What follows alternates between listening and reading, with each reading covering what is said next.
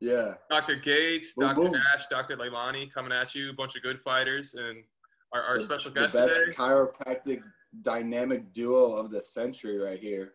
Yeah, Oh gosh, that's a title to live up to. three le- three-legged stool, man. Always. Always come back around to three legs. Somewhere, yeah, somewhere. I guess you didn't catch our last one though. That would have made more sense. We're we're usually dropping some three-legged uh, jokes or, uh, you know. So we always just like joke around and say it's uh, people get their mind out of the gutter with the three legs, you know. That third leg. Get your mind out the gutter. Oh my gosh. And it just clicked with Leilani. she was like, oh, that's what you mean. like Anyways, the most PC, but you know, we like to have fun. hey, good fighters like to have fun, most importantly.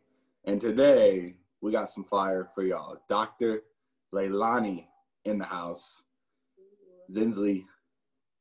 Uh, I just want to say too, I'm pretty sure I still have your name in my phone wrong.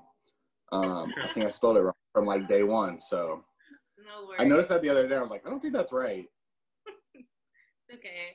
I feel like I mean, even when I go to Starbucks and they're like, "What's your name?" and I'm like Leilani, and like, "Can you spell that?" It's always wrong, like on the cup. Even Oh, I always just say just put G on the cup. I don't even let I don't even let them go through that. Sometimes. Uh, what name was I always using? I feel like I was using like Ashley. He was like, "What's your name?" I'm like Ashley. Just some random name. Yeah, it's like super easy, and then no offense to any Ashleys. What name am I going to use today at Starbucks? That's the that's the biggest key. Yeah. I always just say G, but Chantel always gets mad at me. She's like, just tell them your real name. I'm like, they never get it right. They always call me Jake or Dates, which is interesting. I've never heard. Yeah, like D A T E S. Uh, like the from food? Yeah. uh, Yeah, Like like a date, like a food. Yeah, I don't know. It's weird. But like Fig Newtons. fig Newtons are made of dates? I'm pretty sure. No, they're figs. Oh wait, no, they're figs. But uh, uh, duh. Uh, scratch that. Scratch that. back with Start over. Fighters Start over. Redo Start over. New episode. New episode. Wow. Anyways, y'all, we uh, I have to we agree. I swear. Two of them, right? Yeah, I think. Oh my gosh. Well, Dr. Leilani has a pretty unique history as far as being able to go to chiropractic school and be a part of the, I'm going to say it, national championship team, Oh, Yes, Palmer sir. College women's rugby. I don't know if we can claim that Un- title. Dude, we're claiming it. Screw COVID. We, you guys claim it all day. You guys went to the Natty. Oh The. Natty, You we were won. undefeated. We were undefeated. Hey Undefeated. man, First time there's in only history. Woo. only really one team ever finished the year undefeated, in my opinion, Facts. or yeah, in a way. But in a way. Well, we have one of the team members here with us today, and this is also Dr. Nash's uh, co-owner, oh, chief executive officer. I work for her. Yes, Nash's boss, Yes. Dr. Lay. I wear a lot. of Um, hats. huh? Said I wear a lot of hats. in Wear a lot of hats. She does. Why don't you dive into just like quick intro of who you are, what you're about, why you decided to partner up with this goon right here, and all that good stuff. Can I say he trapped me? Definitely. I mean, anything goes. Good fighters, you know. Um. So let's see. We all went to school together. We were in the same class, basically. Gate, Dr. Mm. Gates, Dr. Nash, and I. That's uh, true Dr. too. Gates and I were actually probably I don't know. We kind of like hit it off from the start. So I think I met you in the student clinic, like during our first exam, or like you know when we went in. Yeah. For the first time, and I remember you like walking out, and I thought you were like an upper class, like an older. Not even close. well, you just like came up to me and immediately started talking to me, and you were just like, "This your first your first exam?" And I was like, "Yeah." And you're just like, I don't know where the conversation went after that, but then I asked you your name, and you said Leilani, and I had just watched this like John Wayne movie, and there was like uh one of the characters' name was was Leilani, and it was like Princess in Hawaiian or something like that. And I was like, "Did you know that?" like, I don't know why I said it because it it probably seemed like I was like totally hitting on you, but I wasn't meaning to because it was just like a fun fact. that I was like, I literally just watched like the movie like two days beforehand or something like that. Nice. But yeah, so I thought you were like somebody older, but then we like walked out, like talking, and then we like parted ways. And then I think the next day in class, I was like, "You, I know you." Up until that point, I think I was sitting by myself in class. So I was like, Yep. "Come sit by this guy because I know who he is. He talked to me. He's friendly." Like, Literally knew. Yep. yeah. So that's cool. Um, I don't think I met Dr. Nash until like second, Second try. Second. uh second try maybe. When because we had he was the one that was always walking in late into palpation Yeah, or into uh, subluxation analysis in the morning. morning classes were not my strong suit. Dr. Nash was late. How many days of class do you guys think we had in there? 60? Yeah, 59 think- out of the 60 days, Dr. Nash was late. And the thing is, doc, you know, shout out to Dr. Hagen, but he cut me a lot of slack because it literally He in the syllabus, did. like if you're late, He's like, like it his count, absence. yeah, and uh, no, he knew. He was like, uh, doc- he would always do the roll call, right? And he'd be like, and Dr. Nash, he'll probably show up here in about a couple minutes. he did not care. Your name is at the end of the alphabet too, so like hmm you still wouldn't be there by the time they called your name. oh yeah, I mean, uh, and the thing Yeah. is, I lived really close. Like I lived like as close as you can live to campus. hmm If there were dorms that were a part of campus, I lived in them. So, um, Yeah. I think we started dating like in the at the beginning of that try. it was third try. Third try, yeah, Yeah. third try. And like I would literally it would stress me out of him being late, right? So I would like literally leave the apartment before him and be I would just like be ready to go and he's like just getting up. He is like I don't know, I think it's his long legs, but he is just a mosier. He just like walks to do his I do the They somber go- shuffle. No, he had he had his he had his Tims rolling in, so like he had to drag along with them. exactly. But so yeah, I would, leave him- I would leave him in the apartment and be like, I'm just gonna leave because I'm stressed out. Like I hate being late, so I'm just gonna here. And then he'd be like, wait, just wait a couple minutes. I'm like, no, we're gonna be late. Gotta go. Freaks me out. Yeah. So That I don't know. But yeah, so we Wait, so you guys started dating in third try? Pretty sure because it was But you're like didn't officially start until today, after. three right? years ago. Huh? Today, three years ago. Today, three years. Oh, guys, by the way, happy Valentine's Day. Valentine's Valentine's I Day. like it. I meant to lead with that, and I totally botched it. We'll just Wow. it. Cut. Yeah, this. put it in right now. Just say it. Stop talking. Ready to go. At the beginning. Yeah. Valentine's Day. I, I Yeah. just found out about Galentine's Day yesterday. I've never heard that before. Apparently, I'm like living under a rock. Oh, dude, I thought that was the funniest thing when we were in school, and I saw that. I was like, yo, people are smart. I don't even know how you come up with that. Gold. First time, time. I'm following the wrong people. apparently. Okay, I interrupted your intro, but that was great. Continue. Mine. Share the story. Yeah. Um, let's see. Oh yeah, so like we all met in chiropractic school. Um, I played rugby throughout school from the start until the end. Um, when COVID inconveniently interrupted our national title. Oh, you went out in national championship. It's on record. Okay. You guys earned it, in my opinion. I watched it. Honestly, I believe in my heart that we would have won the national championship. So Totally. I'll just say that we're national champions. So. I was like designated You cheer had the, for that year, and Yeah, you were. you were man. You were. You knew. I was at the Took some good games. picks.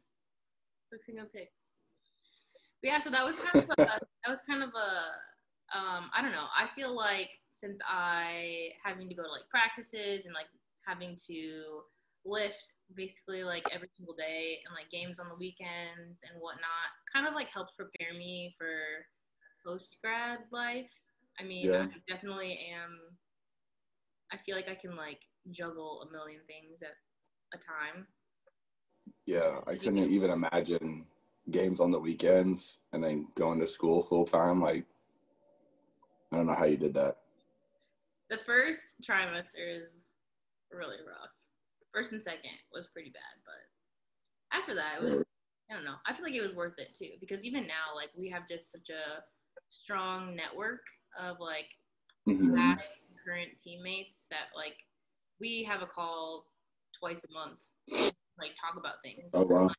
There are so many people that were a part of the team prior that you know have opened up their business or are like successfully like an associate or you know just independent contractors that like they just have such great advice because they've already like gone through it. So Right. I don't know, it's a great network. Yeah. part of. For sure. Camaraderie is key. Mhm. That's huge. I'm trying to think of Doc, Nash. When did we start like kicking it? I can't even remember. At least second because I remember like we were studying for spinal like in uh In the cafeteria. cafeteria. That's when yeah. you adjusted me for the first time. Yep, in chair, Whoa, man. hold, up, hold up. That's that he didn't actually adjust me. I did. Sleep palpation. Oh, I sent to HVLA, man. HVLA all day. Oh, I adjusted him. For anybody listening, get your hands on early. It's uh Fact. that that curriculum. I needed it too. I had a huge headache, and we were trying to study spinal. Hard.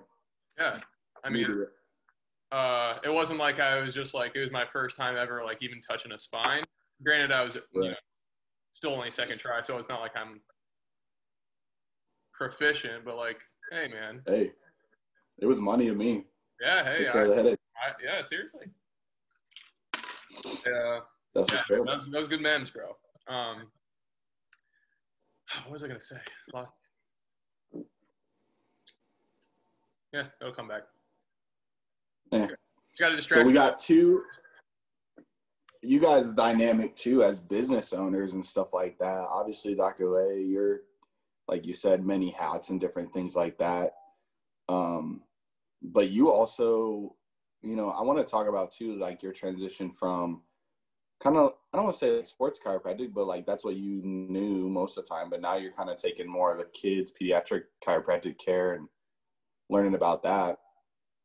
I wonder if you could talk about that a little bit too. I feel so like in our area, I feel like there isn't a pediatric chiropractor um, that Yeah. kind of, like brands themselves that way. So I feel like it'd be beneficial for this area to have somebody like that. Um, and Yeah. Nash is kind of like sports chiropractic. He's like in with the extremities and whatnot. Um, I feel like it would be just having like a a broader scope in our office. You know, just have somebody Mhm. go down that route. So I love kids, and especially like taking that Webster. Like I took the Webster course, and it just like Yeah. it kind of opened up my eyes to a lot of things because I'm not a mom yet. Um, Right. So I mean, I just was. I mean, we do we do have like a course, you know, in school with like pediatrics and whatnot, but this course just kind of like dove into a whole new realm. Way deeper. Yeah. So No, that's now. That was super helpful because with Chantel being pregnant, I was texting you like each week, like, what do I do about this or that, or what do I do for this? Because I had, you know, I didn't go through school like, oh yeah, peds is gonna be my specialty, you know. So like, super helpful. Obviously, just you, even not being a mom, but getting into that course and the knowledge that you learned from that was key. hmm one thing that I remember when you were, you know, in Denver taking the class, um, one of her teammates and uh, fellow chiropractor that was taking the course, she brought her baby with her to like the seminar, hmm and just like being around Okay. that atmosphere sounded like super cool. Just some of the stuff you were telling me she was doing, I'm like, damn, like they were going on hikes and stuff. She was just bringing her baby it up was there, crazy. I've never seen such like a super like, mom. super mom in my entire freaking life. Like Right. She brought that baby everywhere. That baby, Mm. She brought her everywhere. Her name is Parker. She's so cute. Um, but you know, it was crazy because like to me, I feel like society kind of puts this like negative connotation on being like a mom. Like Mm. like I mean I don't know maybe it's society maybe it's like some chiropractors I'm not really sure but in my Yeah. head to me I get a lot of like input of like moms being overstressed not being able to do what they Yeah. want, having to be stuck at home like having too many things to do throughout the day and not being able to do what they Yeah. want and I feel like she just completely flipped that vision in my head so That's awesome. hmm it's really cool to have role models like that too for other women because I think you're right. Like we do kind of portray, and, and it goes for everybody nowadays too, as far as like being overworked and not really getting to do what you want. Um, I know we stressed on that before, and Dr. Nash just like trying to figure out that balance between okay, how do you take care of self, um, and especially as a mom, like you need to take care of self, but then also your children too. It's hard. Yeah. That's cool that you got to see that, especially when you're there at the seminar too. Like it's like the best of both worlds. Then What a message to She like. was like, I think she. This is probably a little TMI, but there was like a baby crying on the t on the video that they were showing or whatever. She like texted our group chat. And she's like, she's like, my nipples are lactating right now because the baby's crying. She was like, our bodies are crazy. She's like, it's not even my Uh. baby that's crying, but literally, it's happening. dude, that's wild. Somebody get the pump ready. Yeah, it was crazy. that is hilarious. Yeah. Wow. The human body. That is not TMI. That's astounding. I love Yeah, it. I didn't know. You It's never a little told me that. TMI for her. I'm not gonna disclose her name. That's okay. Now we won't name drop. Yeah. One thing that you were knows saying though about like, you know, her bringing her baby with her everywhere and talking about the connotations in society. I feel like so babies are like these. They're literally so malleable and like they're literally Oh, so adaptable. Little bags of jelly. Yeah, little bags of jelly that are just made to adapt and just like really Mm. uh, just absorb. They're just literally sponges. So Mm. really being able to take baby on hikes in nature just to me like screams uh, just positive benefits for baby right and obviously you need Yeah. with some safety precautions and it's good for mom too but the ultimate thing is you know the society really wants for baby is safety which i totally get but Mm. what we do is what we provide is the ability to adapt and to integrate you know those experiences right? Like that's what the limitations are placed on babies with um, that pressure on the nervous system. So to really like be able to convey that to moms and like to like you can do Yeah. the things that like are good for you and for baby as obviously as long as baby's able to adapt. And like um when baby can adapt it's not really going to be as fussy in public places or like doing things that aren't just like at home right? So like it just seems like a much healthier environment for baby and mom to just like grow right i, I just Yeah.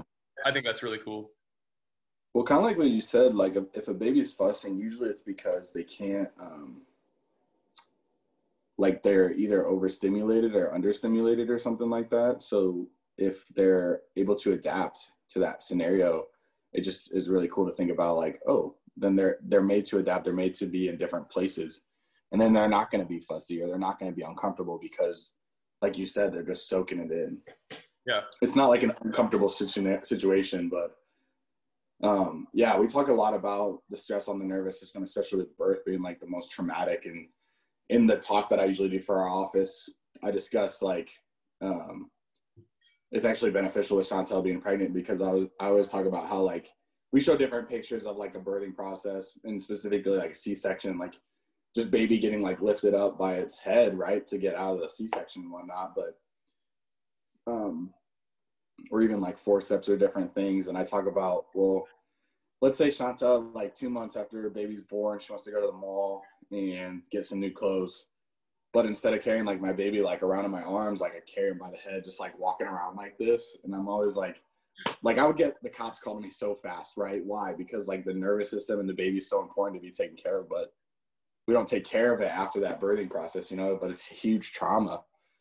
So that that type of knowledge is is crucial. And like I said, like for me, I just I didn't go through school like, oh yeah, I'm gonna be a peds doc, but the more and more I learn about pregnancy and the adaptations that we talk about, like it's just astounding the fact that innate can put a whole baby together. You ain't gotta think about it.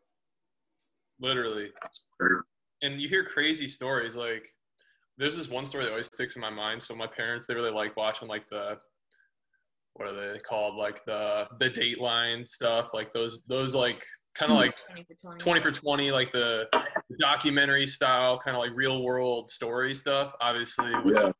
a heavy peppering of journalism and uh, media kind of embellishing but that's besides Right.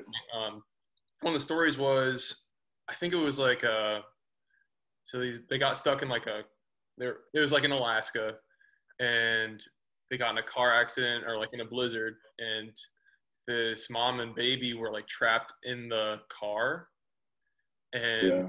uh, it was for like days. They were just like, hopefully somebody's gonna come, and eventually, mom was like, okay, well, I have to go try because otherwise, if we just sit here, we're just not gonna make it. So, Yeah. Um, I think what happened was she like so obviously like it's Alaska blizzard. You can't really just take baby with you because like the Mhm. conditions are just so harsh outside the car.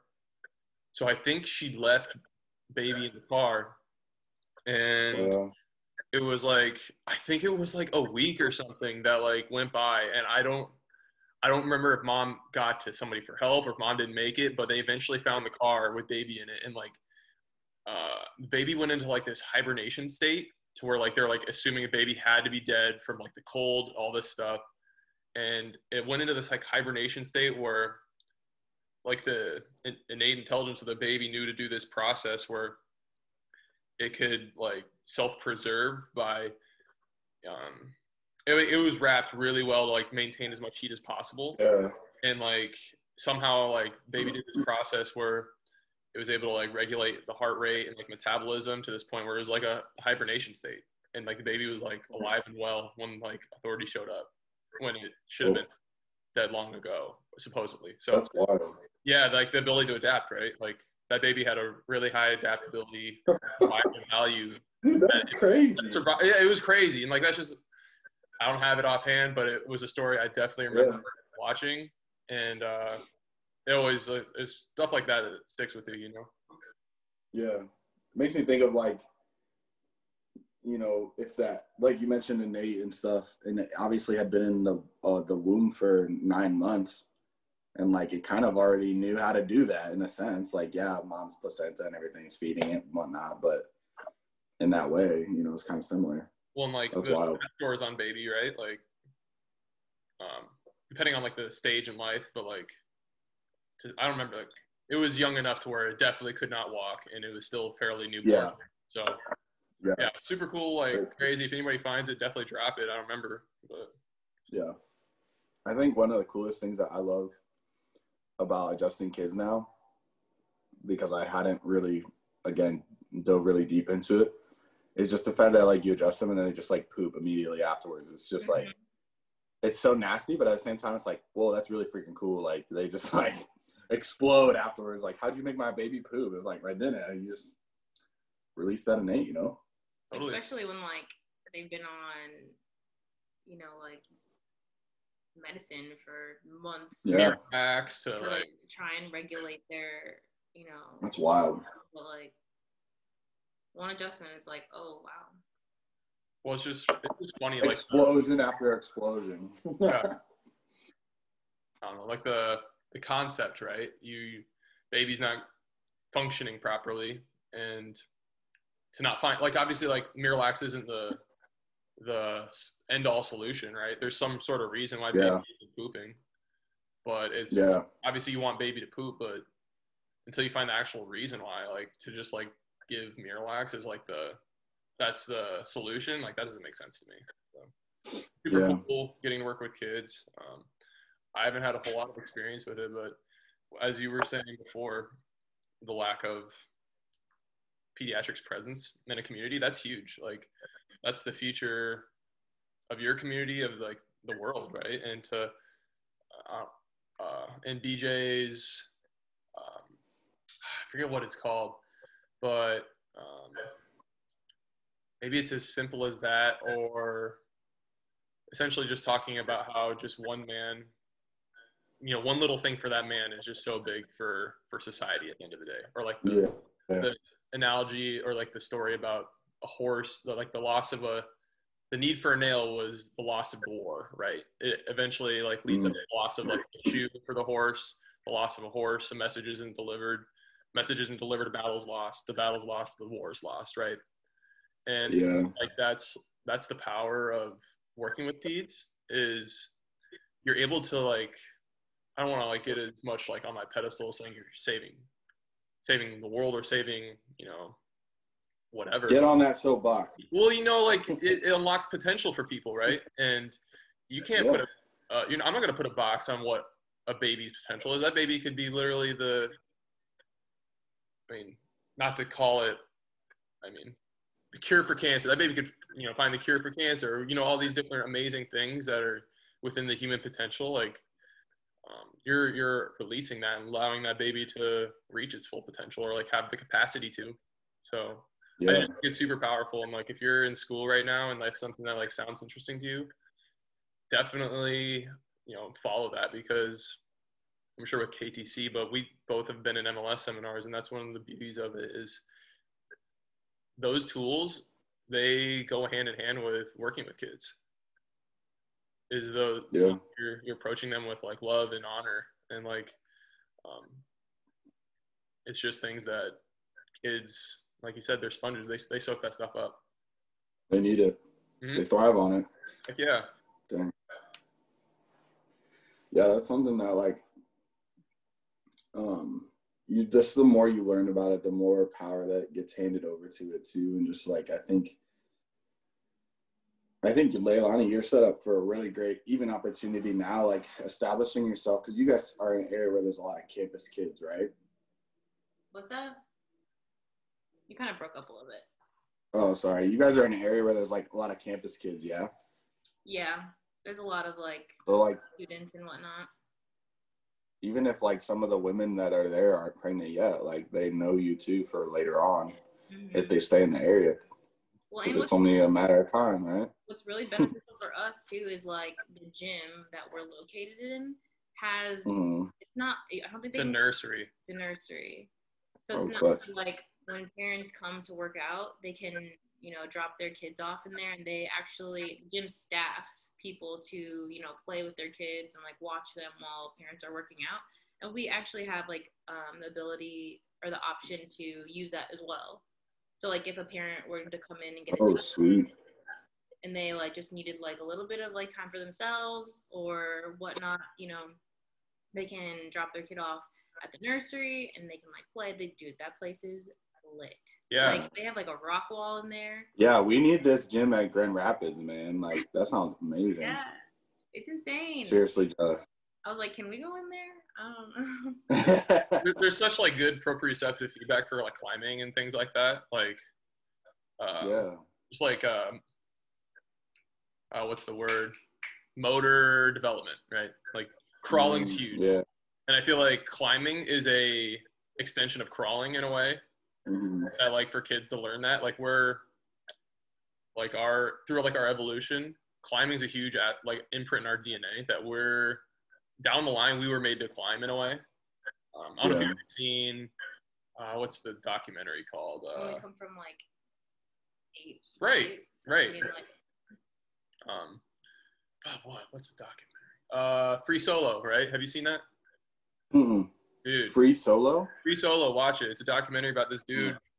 He's a like a professional climber like and he so in in, cli- in the climbing world i think climbing's gonna be part of the olympics next year by the way. Um That's what's up. i mean it, it's crazy. I think that's like a i think that's gonna be super cool i definitely would watch it have you seen videos of people just literally sprinting up the walls? bro it's wild I used to so back in the day when I was uh, doing like training for baseball, the winter I would do rock climbing to strengthen up my forearms and stuff. So there'd be people there that were just like literal monkeys, just like flying up the wall, and it'd be like the most difficult thing. They have I think too, like it, like between like two people with like the same course and literally they just like like this is how fast they they fly. yes Yeah, it's it's literally like watching a sprint, but they're climbing.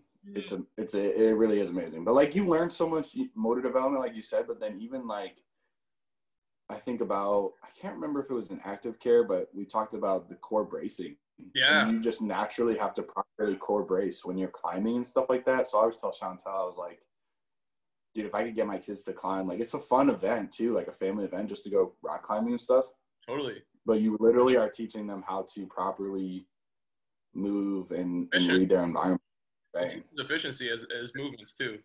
And I was talking about Yeah. when we were working out because, I mean, obviously, uh, as a male, we're gonna have like a bigger predisposition to having like more muscle mass. Like that's just like in like Yeah. how hormones are set up and everything. But I was saying when I was growing up, I didn't do gymnastics or I didn't do any uh any like Well, that's Lay's wheelhouse right there. exactly. And she was like saying you need to like work on like bracing your because we were doing this core exercise where she was like throwing my legs and like she's saying you need to activate your Oh yeah. I'm like I'm trying.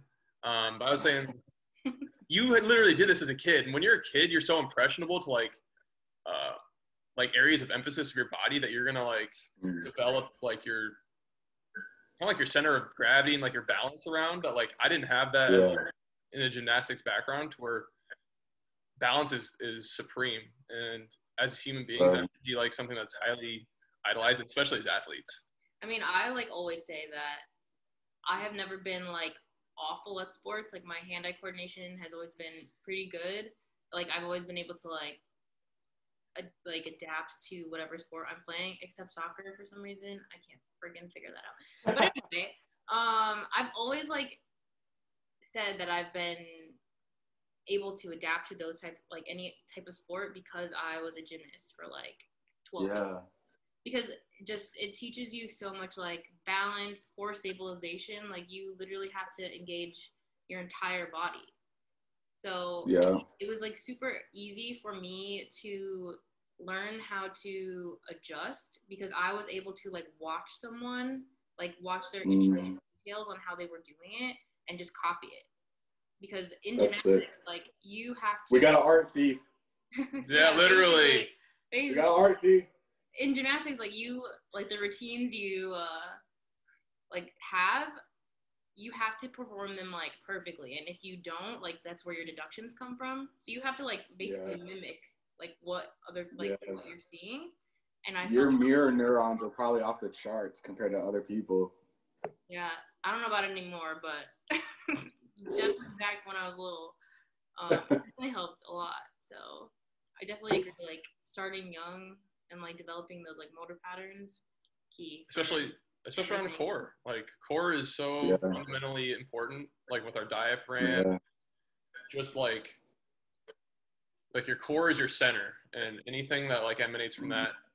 If you have a strong strong foundation in your core and your center, then everything else will inherently be stronger or more balanced. yeah like i feel like i really find my or i like find myself sometimes like right now i'm doing it unknowingly like i'm stabilizing my core right now Really. for no reason i'm just I that's a great natural ability because I had I've had to like retrain myself since I got my hernia, right? Like I had Oh, to yeah. retrain, I had to retrain my entire core system. Like it it's way stronger now, but like I wish that that's something that I would have learned and most athletes need, especially when you talk about like Nash football, football and stuff like that. Like we don't learn that. We just learn, you know, see ball, catch ball, hit ball, or hit the Exactly. the person as hard as you can at any expense to your body, really. So You're, you're kind of putting the cart before the horse in a way. What this, like when you start like in I played football in like fifth grade, right?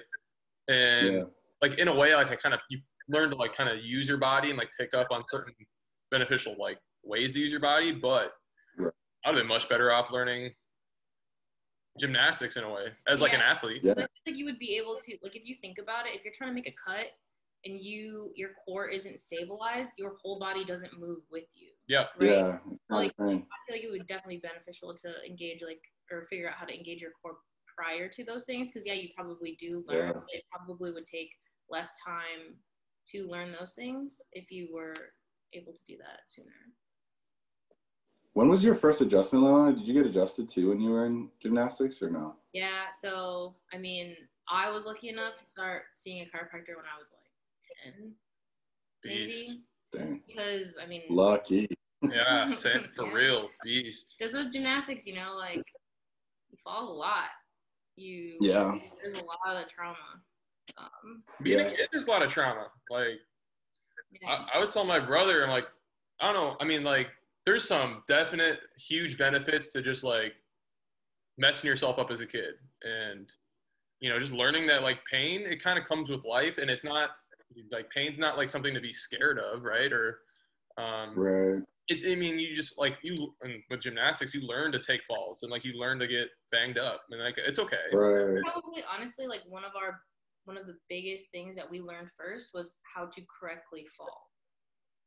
So, Really. Yeah. So I mean, if you fall off of like if you fall out of a skill or like off the bars or anything like that, like you are immediately taught never to like reach out in front of you. You're always taught Wow. tuck and roll. Um, I remember like specifically because people were like going crazy over this in high school when I I ran hurdles and I ran the 400 Yeah. hurdles. And so like I think I was coming around to the 200. Did they have to? Did they have to decrease the height on No, thank you very much. Um, anyway, I was coming around on the 200. Sorry, guys. I hit I hit one of the hurdles um and I knew I was going down but I literally instinctively like tucked and rolled got back up and started Yeah. running people were like freaking out over it and I was like why is that such What like is a superhero? Did you literally- win? I don't remember probably not it's freaking 400 hurdles The recovery was key I was though, dying always during that race but um and you didn't even have to think about it probably too because you put in that training. Right? Yeah, like I literally just instinctively tucked and rolled, and like it was kind of like a somersault, and I literally just got back up and started running, and people were like back.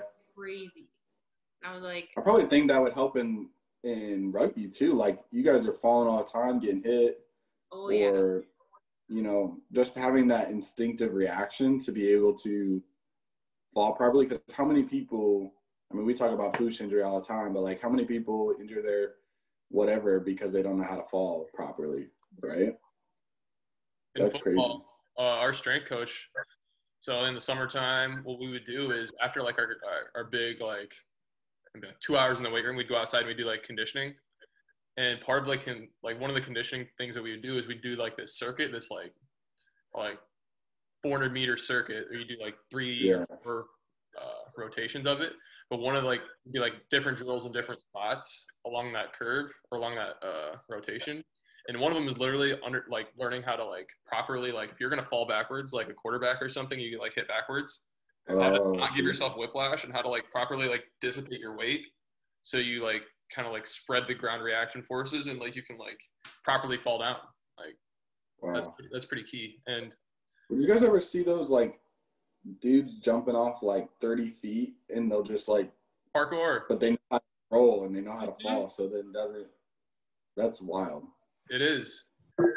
I was talking with my brother, and I, I think there was like, you know, kind of coming back around to like getting adjusted when you're young.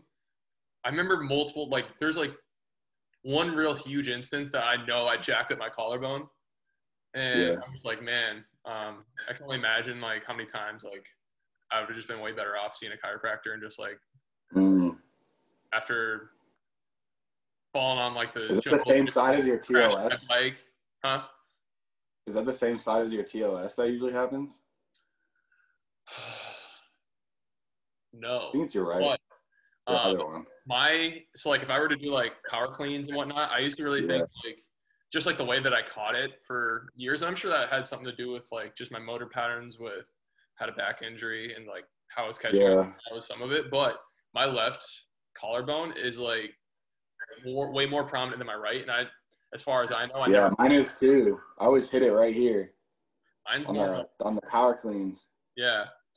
Um, but I think it comes back around to that. That was like one of the first times I really like, I was like running. I was like looking back, like playing tag, and um, I was like running down like this slope, and there it was at this school, and there was a metal railing with like obviously like metal railing like supports. And dude. I was like looking back, and I just like smoked myself against one of the the railing bars. Oh. Like I it, I was probably like seven or eight, and I just remember like kind of seeing stars, and I was just like, uh, and like just like I don't know. I, I think I went just home. dead. Your mom was Did Did you like, break it? Oh yeah. Did I break You it? did you break it? I don't think Yeah. so. I don't Oh, know. I definitely that's did not get like, a sling or anything. I think I just like Oh man, His mom's I can only imagine. his mom's a nurse. I can just even like see her just being like, "You're fine, go, go away." I mean we grew up like It kind of broke, small- you fine. yeah, we, we kind of grew up like around a small community, small town. So I don't know, like that's just kind of comes, that's just kind of like part of growing up, right? Like you just, Right. I remember like crashing my bike and like my knee was so swollen. Like I just remember like limping up. Like we had this big backyard, just like limping up the backyard, just like bring my my bike back up and just like yeah, Wow. didn't really do. I like I just really don't think I ever really like rehabbed anything until like I got to like high school. Right. Besides As like, most of us have. How many sprained ankles have we had and not rehabbed or you know whatnot? crazy. Yeah. Lay Lay was lucky. She she got that care when she was ten. I'm jealous. Yeah. Well, I I think about like when back, you're like 10 years old and having like sciatic radiation. Oh shoot yeah you kind of need that. yeah. So I mean, it wasn't like just like oh I need to go in for like wellness care, which I mean would have obviously been beneficial because I probably wouldn't have had those symptoms had I have done that. yeah. So I definitely went in because I was in pain, but definitely helped. I'm not gonna lie. And what's kind of funny is, you know, after I got done with my football career, I had this like year transition where I was in an internship with an upper cervical doc, and. From basically like sophomore year high school up until like that point, I had really really bad seasonal allergies. Like I remember one of the first times I really had them like start up. It was it always happened in the spring, and it was in during track season.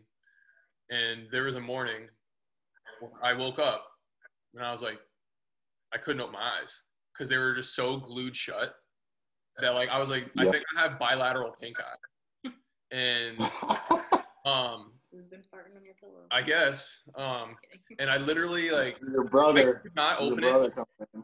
I literally had to like try to do this. And even as I was like peeling it, I could see like the strands, like they were very, very thick. It was gross. Oh This is my gonna get pretty- gosh, pretty that's gross, but, like. They, I was opening them, and like even to this point, they weren't like separating. So I had to like literally like go through with my finger and like break them.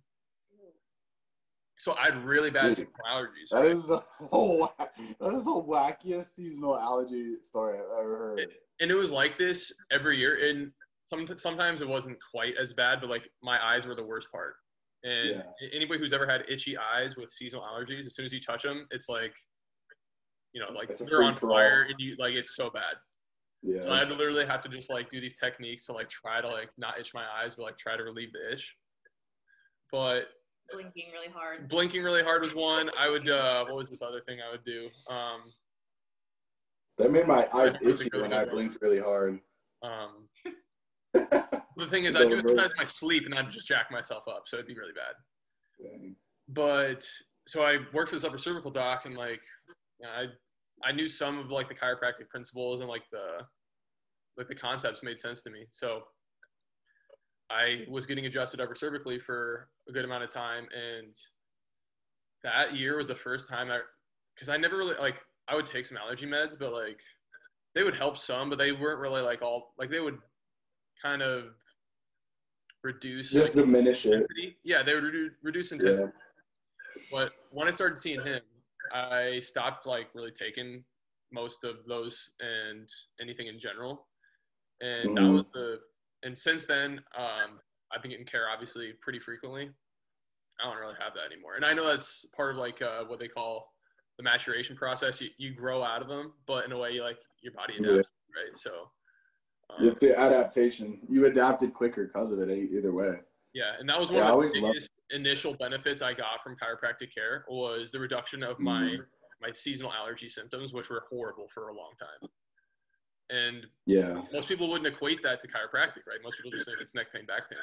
But for me, right away, I got that initial uh, introduction into the power of just like an upper cervical adjustment with my allergies, right? Right. So that was like a really cool lesson for me right away. That's pretty sick. One of the one of the coolest uh, allergy stories that I think I've ever heard was from Dr. Greg, um, Dr. Greg Abbott, and he was talking about how, and he grew up in uh, Pittsburgh, so like close over there to um, the Appalachian Mountains and different things, and he grew up with really bad allergies until he saw a chiropractor, and the chiropractor actually like had him think about what it was like to have those allergies and then read for subluxation pattern within him and adjust it when he was in that mental state so that he could adapt to it. And he was talking about how like he got he did that until to the point where like he would try to think about it and like he wouldn't be uh he wouldn't have any subluxations anymore because of it or whatever. And then so he didn't have allergies ever since. Like ever since he's done that, he's never had allergies again. Well, I mean, if you think about it, like it's your brain, right? It's all Right. brain saying That interaction with it. yeah, your brain's like, oh, this isn't good for your body, so I'm just gonna have this inflammatory reaction. Yeah. Yeah. So, I mean, retraining your brain, that's crazy. That's awesome. One Yeah. thing that uh you know, so I like I said, I grew up in a small town. Um and one thing that like I always kind of equated it to was that like so I'm Filipino and one of my other friends that was in my high school class that was you know, I grew up with him and one of my really good friends, he was also Filipino and he also had the same allergies. So like one thing we always said, we're we're not from here. Like we're just not used to this environment, right? So that's what I always think, right? And uh obviously that, that's changed now but uh that in itself was always something that like i always just kind of like oh i just like chalked it up to that right so Right. Your genetics. genetics yep so Genetics. yeah. That's crazy. Um, I have a quick question for you, Dr. Lay. Do they talk about how long to breastfeed in uh, ICPA stuff? So, I mean, honestly, they say to breastfeed like as long as you can, really. Um, Yeah. What's That's all. crazy? What's crazy is like the world like average. Like if you take account into like every single like country in the world, Mhm. the average age that like babies breastfeed till is like five years old. So like Wait, what? yeah, Like eh, outside of the U.S., you mean? yeah. So like if you, I'm, this is dead. Dennis. um, if you take into account every single like country, like third world countries, whatever, like they Yeah. breastfeed until like past five years old because that's the average. yeah. And nowadays, that's like, I told Chantel she had to breastfeed for at least a year, and she about cried. She can, I mean, you can pump. She can pump and then like You can pump, you can, but it's different because there's that connection. There's that connection that takes place too, you know. Like, and I was talking to there's a there's a naturopath here in town, and she breastfed her kid till for like three and a half years, which is like mind blowing to think about within the U.S. right. It's Totally. just like not Um, culturally like normal thing. culturally it's not normal but the benefits that you can get from it i mean the more you learn about it but it's it's wild that you say that just like outside the us it's averages five years Isn't it's insane? crazy and think about go ahead Oh, I was just saying that's insane. Like five years. oh yeah and i was just gonna say and you think about like how many like pediatric issues we have nowadays and even too like there's a lot of people that give their kids and i mean like granted outside of the realm of like some women can't fully breastfeed or whatnot usually i mean usually down you can break that down to a hormonal issue but um all the the um, information that just came out of the, about the baby food having heavy metals and then you talk about like all the um i almost called it protein powder but it's not. What is the uh the fake? Uh yeah like the similac having like the lead and stuff in it. Yeah I was, it's way protein powder for babies. But just like all those foods that have you know so it's so many detrimental pro like po- um, things within them but we have the natural breast milk and if we just did it for five years think about where we'd be at. I don't know I will say, Wow. like, I mean, food is food for babies. I know there are so many complications with like breastfeeding Yeah. that you have. Um, I mean, I know, I, I don't know, but like people have told me that it's very painful. right so, right no i couldn't imagine i mean i couldn't imagine having a baby latch on me for five years like that would yeah, be hard for sure we're not here to Three shame, meals a day. shame anybody if they. not here to shame anybody just trying to yeah Yeah. change the educate cultural norm, education and cultural norm. Yeah, yeah. That's why women are. You guys are uh, powerful because us men, we'd be lasting like a week and be like, "Yeah, we're not doing that Yeah, anymore." I'm i'm out, I'm out. yeah All right, I'm out. every day. Huh? I think I say that every day. I'm like, if you had to do Every what I day? like i 100% agree man i my mental fortitude for stuff like that would be so not up to we do par not have. Yeah, we do not have that ingrained in us. The maternal instinct is far. Yeah, I'd you- rather rock climb for five years with my kid than do the breastfeeding. Right. Well, it's kind of cool. Like, so that Webster um, seminar that I took, it goes into like talking about how like women's bodies just like know what to do. You know what I mean? Yeah. Just being, you know, pregnant and like just instinctively afterwards. Like, I know a lot of women, or not a lot, but some women say, you know, like they're worried because they don't know how to be a mom, but it's like literally just like Mm, ingrained into us on how to yeah. it's kind of crazy. Yeah. I think It so. is crazy. you know, funny that you say that. So one of the things that I've heard from, you know, friends or you know mentors talking about like helping their partner go through the birthing process is like, you know, obviously when you're in the delivery, one of the things that like really comes up is like this point where like they're like, I can't do this, and it's, you know, Yeah. like telling them like you are doing this, like it's literally like you're Mhm. doing it now, and I think that kind of is like a like a message that is can go Is empowerment. process, right? Like you're doing this, like even though you don't think you can be a mom, like you're doing it now, like you're doing Yeah. it. You So you've done it for the past nine months. You you are capable, and that empowerment is huge because, yeah, even like conversations with Chantel and I, just like her going through it and stuff, and um, just different things like that. I'm like, no, you you were built for this. Like you know what to do. You don't really have to worry about not knowing exactly what to do in whatever scenario because like I mean, it does really come down to innate. We've been doing it for cent like hundreds of thousands of years, right? Like why there's no exception. There's a reason why we're still around, right? You Right. know what to do instinctively. And your body just literally like builds this complex, you know, like being microcosm itself. and microcosm. by itself. It's crazy. It's so wild. It's by itself. It doesn't need any help. I'm super excited. One of my like like obviously being nervous like right when we found out we were pregnant and like dang, I don't know how to do this. Like I don't know if, what what's to happen.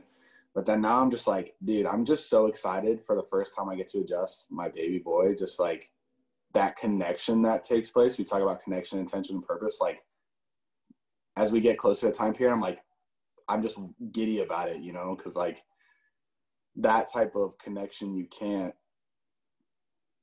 you can't beat it, you know. Dude, yeah, you can't buy stuff like that. You know what I mean? I'm so excited for you. Saying you're gonna be so, you're, dude, you're gonna be such an awesome dad. Thanks, I From the appreciate it, from the start, I said that you guys need. dude. Leilani was trying to get us to have a baby on like first try, man. We wanted to buy like the baby like cute little clothes and like I know. we needed to have I couldn't have imagined having a baby in school. Then so many people did, but I mean, I couldn't even imagine it. Yeah, you guys were trying to to get all the clothes and stuff. We do have little Palmer socks Nuh-uh. Somewhere around here. That's about it. Cute. And then my sister, so my sister actually, she didn't buy it originally for the baby. She bought like a a baby onesie from Palmer. This was like before we knew we were pregnant. Oh, I think it was at graduation, and she put it on her cat though. But that's the only piece of other baby clothing that I've seen somebody buy from there. Oh my gosh. So wait, yeah, when's her due date? April 18th. Ooh, They're coming up. let's It's go. What so she uh, just hit 31 weeks. Yeah, you got about. Holy crap! It's like in a month and a half, Yeah. two months. what what sign is that? Is that uh, is that Sagittarius or is that like a Virgo? It is not Virgo. Honestly, I have I no don't know. idea. I only know my own. I don't even know my own because every time I look it up, January 20th is like right on the cusp of like two. So I You're both. I have no Yeah. clue. You both. I'm both a mixture. I'll take it. But yeah, I don't know. We're still trying to figure that out. So, and shout out to Dr. Leilani for always giving me information on baby stuff and pregnancy stuff because, yeah, I know how to adjust, but that's about it. Saying you should take that Webster course sometime. Whenever you. know I need to. Obviously, you're very busy. Um, but yeah. I know. I need to though. It would be really key. Something interesting that uh, one of my friends who just had a baby. What does that mean? He's going to the restroom. Oh. Uh-huh. That's a signal. I was like, okay. We should have filled you in beforehand. Sorry. I was trying to tell me my breast smelled or something, and I was like, No. um, what was I saying? Oh, one of my friends who just had a baby, um, shared something that was pretty interesting to me the other day. It was like saying how like it kind of broke down um, like doctor's appointments for moms. Um, and Mm. like how frequent they are at the beginning of like pregnancy. So I think it's like once. I, oh, I'm not gonna pretend like I know, like just for checkups and whatnot. Um, yeah. but it kind of like broke it down to like um, every other week and then like right before you give birth it's like every week you have an appointment right with the doctor but then Yeah. you know after you give birth you know either you, through c-section or um, vaginally like they're both traumatic right um, Yeah. that you don't have these like weekly appointments with your doctor anymore. Like after you know your body has just like gone through the process. And I thought that was insane. I was like, there's no there's no doctor appointments It's afterward. Like they're just like left to the wolves. Like Pretty much. I mean, they, they Yeah. only do the checkups for like really to get your height, weight, and like vaccinations. Really, is all the pediatric appointment is yeah. afterward. That's all I was saying. I was like, dude, chiropractic care like post, you know, birth is literally so important. Just to So help important. mom. Like Yeah. many things are I had a changing. patient. her, like you know that she needs Mhm. some type of care for herself mm-hmm. She needed the care, and I think a lot of like one of my patients, she just needed that like coaching to be like, you can do it. Like you guys are doing okay. Like keep pushing forward because like you have this new baby and it's crying or like it's not it's not you can't tell it what to do right? Like and you try you guys can't communicate necessarily. So i kind of like to think of like our appointments and like the adjustment as like that connection piece to like okay there's there's only you know a mom and a baby can't con- communicate like in the way like we are right now. But what i can do is to release any interference between their their innate communication right? And like having that as a potential is like okay you guys are doing okay just keep doing what you're doing and then like you adjust them. And like you said it's that self-care it's that release of any inhibition so that they can make it through because they they don't have it like the a doctor presence i guess you could say outside of that. Mm-hmm. yeah. They need it. They need it. Boom. Well anything else that we should know about kids sports i don't know. Drop some knowledge on us dr leilani. Anything you got. Oh gosh.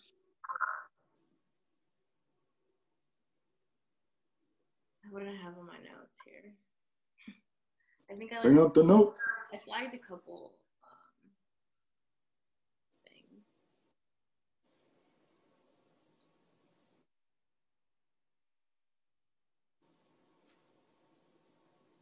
I've got some kind of more of like an intention thing. Like I was kind of boom i love it um, so I've been reading Dr. Jordan Peterson's 12 Rules for Life, which is he just does a really Yeah. good job at like you know having all these you know like it really is 12 rules for life that things you can apply in so many different realms of what you have going on no matter your background and at chapter or rule 7 is uh, do what's meaningful not expedient so it's really easy to take that at face value especially when uh, you think about doing what's expedient or not you know do what's meaningful not not what is expedient. And we live in a society and uh, a lot of day-to-day habits and just uh, lifestyles are developed around stuff that's expedient right? But yeah.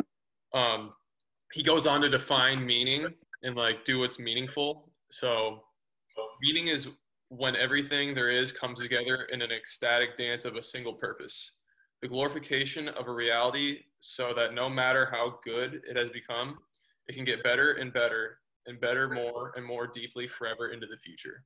So you know with you becoming a dad man like that meaning for for you dude that's that's a whole other gift in itself outside of baby. Mm, like yeah. that's the type of stuff that like it doesn't matter how much money we make or like you know what you know i mean like it's very superficial but like what what sports teams are winning or um, even just like little petty things that are or petty things that are going on like politic wise, like, dude, your meaning's a whole much is just so much greater than that, and in a way that's liberating to you, and like Yeah. really allows you to like do stuff with passion and you know with with your practice, bro. Like that's just gonna really help you take things to a whole nother level too, in my opinion. That's huge. Thank you, brother. I like that a lot. Really good book, man. I really recommend it. I mean, I know. I need to.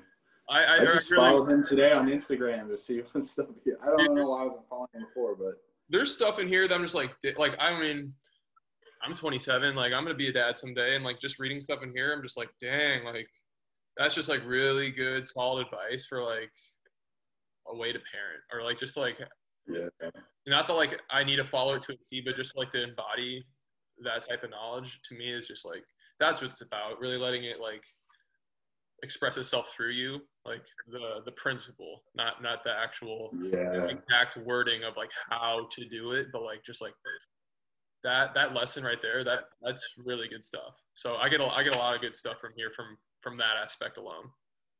right. That's huge. And I think like you touched on like your impact earlier and stuff, and that's arguably one of like the biggest impacts you can ever make is passing down knowledge that we've learned. I think I, that's one of the things I'm most excited for is just like passing down the stuff that like like we've all gone through hardships and he's gonna have to go through some of the hardships on his own, but like just passing any type of Got to stuff make that that easier for him. You know, provide those shortcuts. Yeah. I went down that path. Things I wish I would have known earlier for sure. It's huge. That's huge. Huge. Did you find anything? What you got, Lex? Sorry, I was listening. No, you're good. You're good.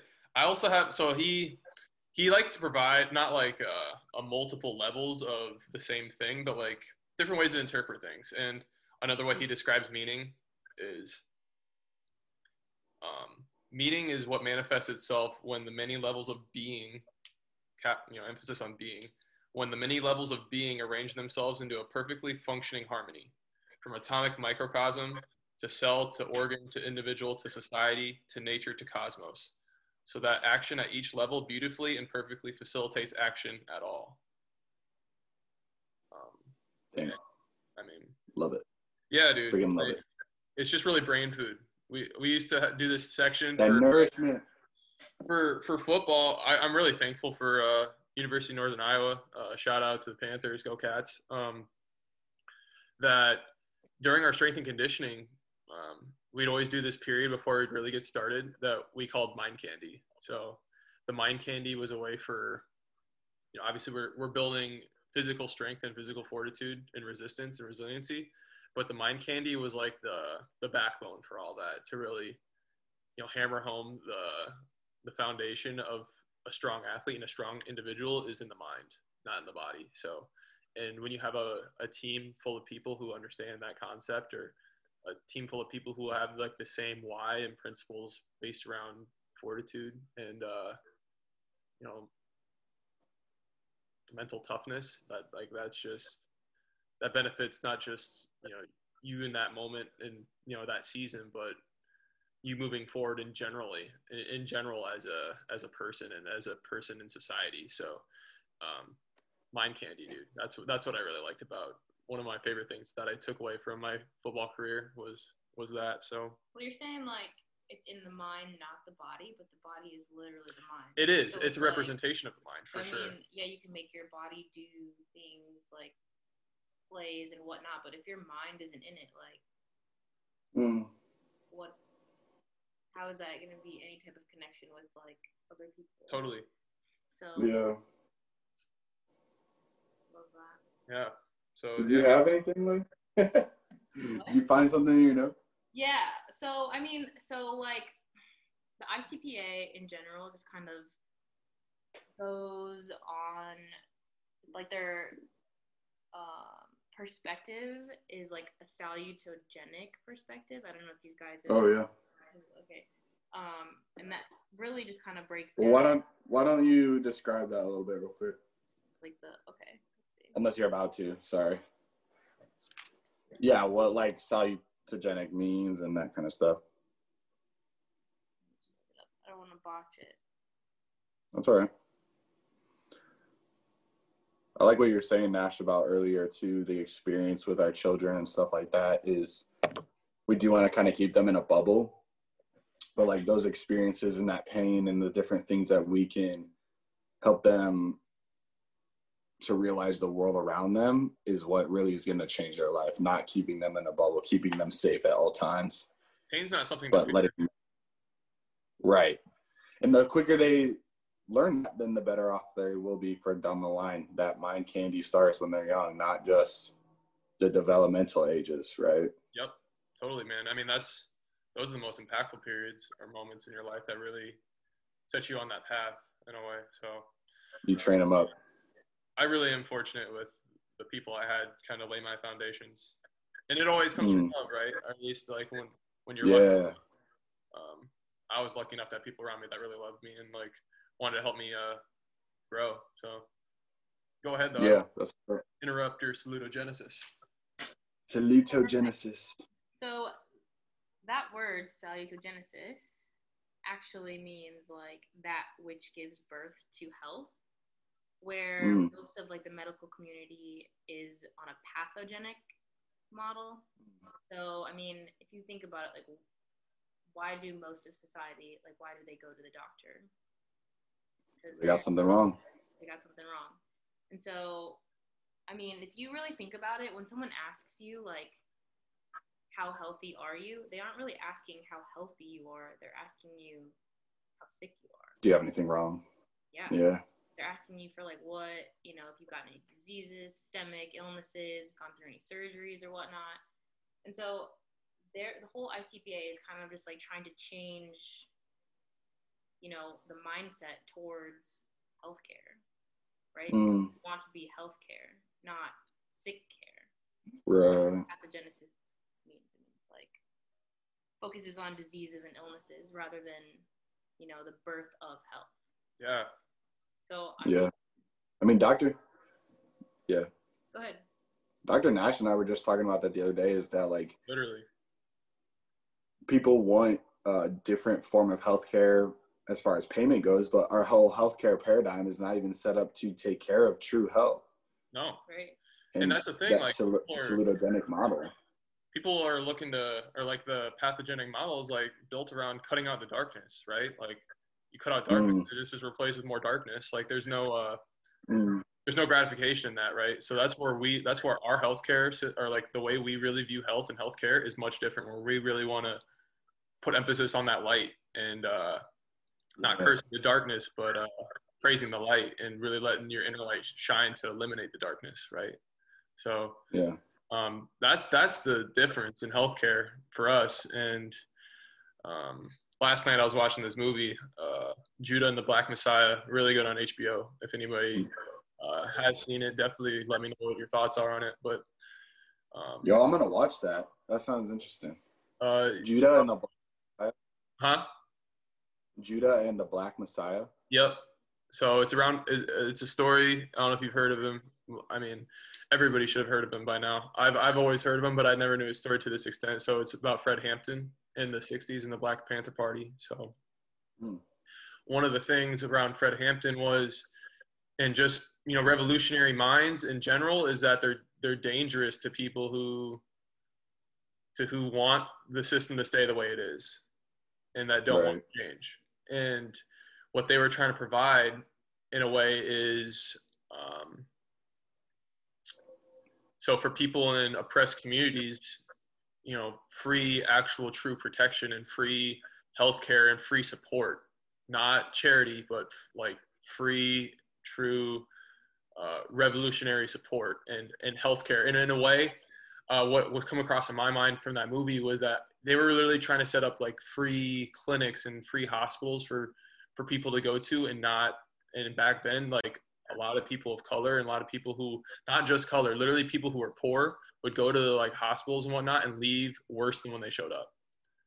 And in a way i'm like man like i just wish that like they could have had uh, a chiropractor back then that would have Mm, like because one of the biggest obstacles for their for their uh, hospitals is that, like it's just so expensive to even like get that form of traditional medical care that like they just couldn't afford like the equipment or like the the the know-how to like help people with certain things.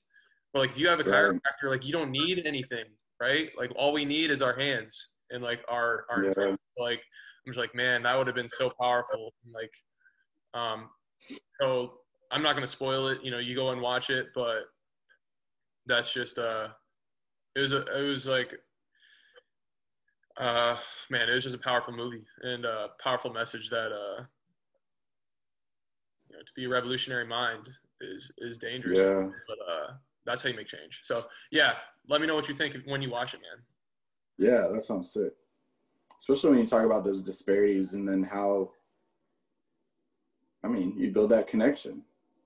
Because, and to Lay's point too, just like building up the suit of armor, you're constantly building up their mind. You're constantly building up the the self, not the disease that they might have or the pathology they have. You're building up the power within the light to be able to take out and cut it out on themselves you know i don't know because i'm i'm going through um becoming supernatural by dispenza and he talks about um he kind of talks about that concept too of of uh, like a light wave within them um to transfer their diseases and different things like that and while it's hard to think and comprehend it on a grand scheme model but like in the in the end game it's because we've been so ingrained to you know if something's wrong take a medicine or something's wrong, get a surgery instead of, okay, well, let's just wait, you know? In doubt, cut just- out is their model, right?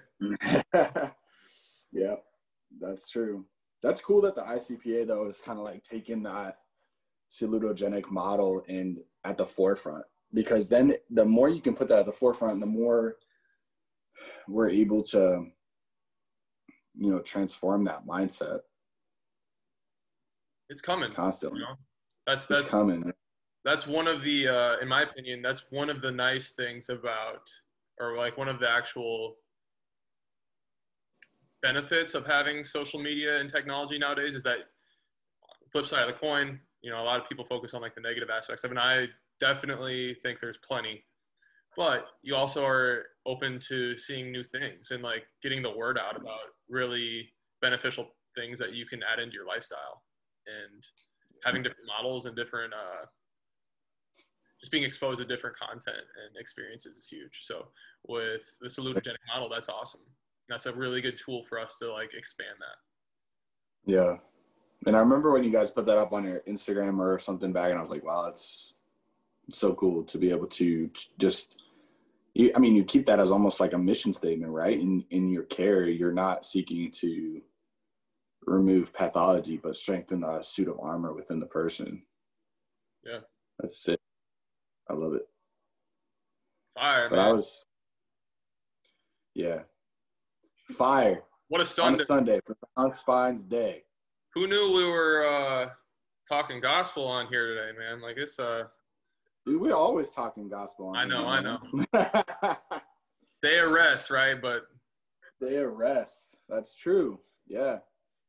you know, Take them to church. more of like a it's more of a day of uh refreshment, right? Like this is refreshing to like Mm, it always is refreshing getting to speak my mind and you know um, kind of like create a nice mixture of like our own thoughts and put them into Mhm. words on a space like this dude and having good guests like this it makes it really fun Yeah.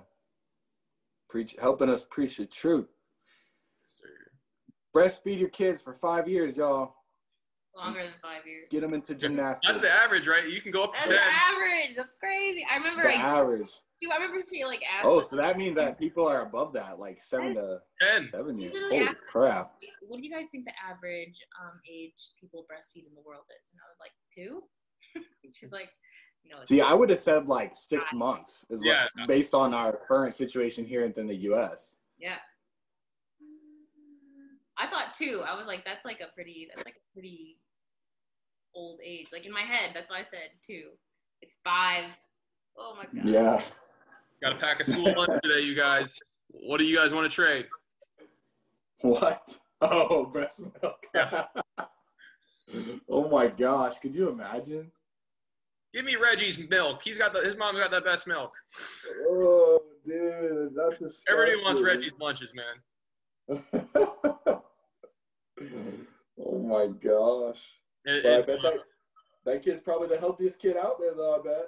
you know what people are doing nowadays, bro? Uh, not to like get completely off topic, and I know we're pretty much winding down here, but last little thing. So I, I like South Park, man. I think they do like they write a lot of funny, good content. But hey, I know she does. But listen to this. So uh, they did this episode called uh, it was based on, based around uh, the spice melange is what they called it. And um, in the episode, like I'd never heard it before this episode, but people are like, so it's focused around Tom Brady, of course. They always like to focus on Tom Brady, but in the episode, they literally are trying to get his poop because it makes them healthier. And people are doing that now. People are buying healthy Yeah. people's poop to like have it implanted into their stomach for the gut microbiome. Dude, I thought it was in the record. wait, from from Brady's poop?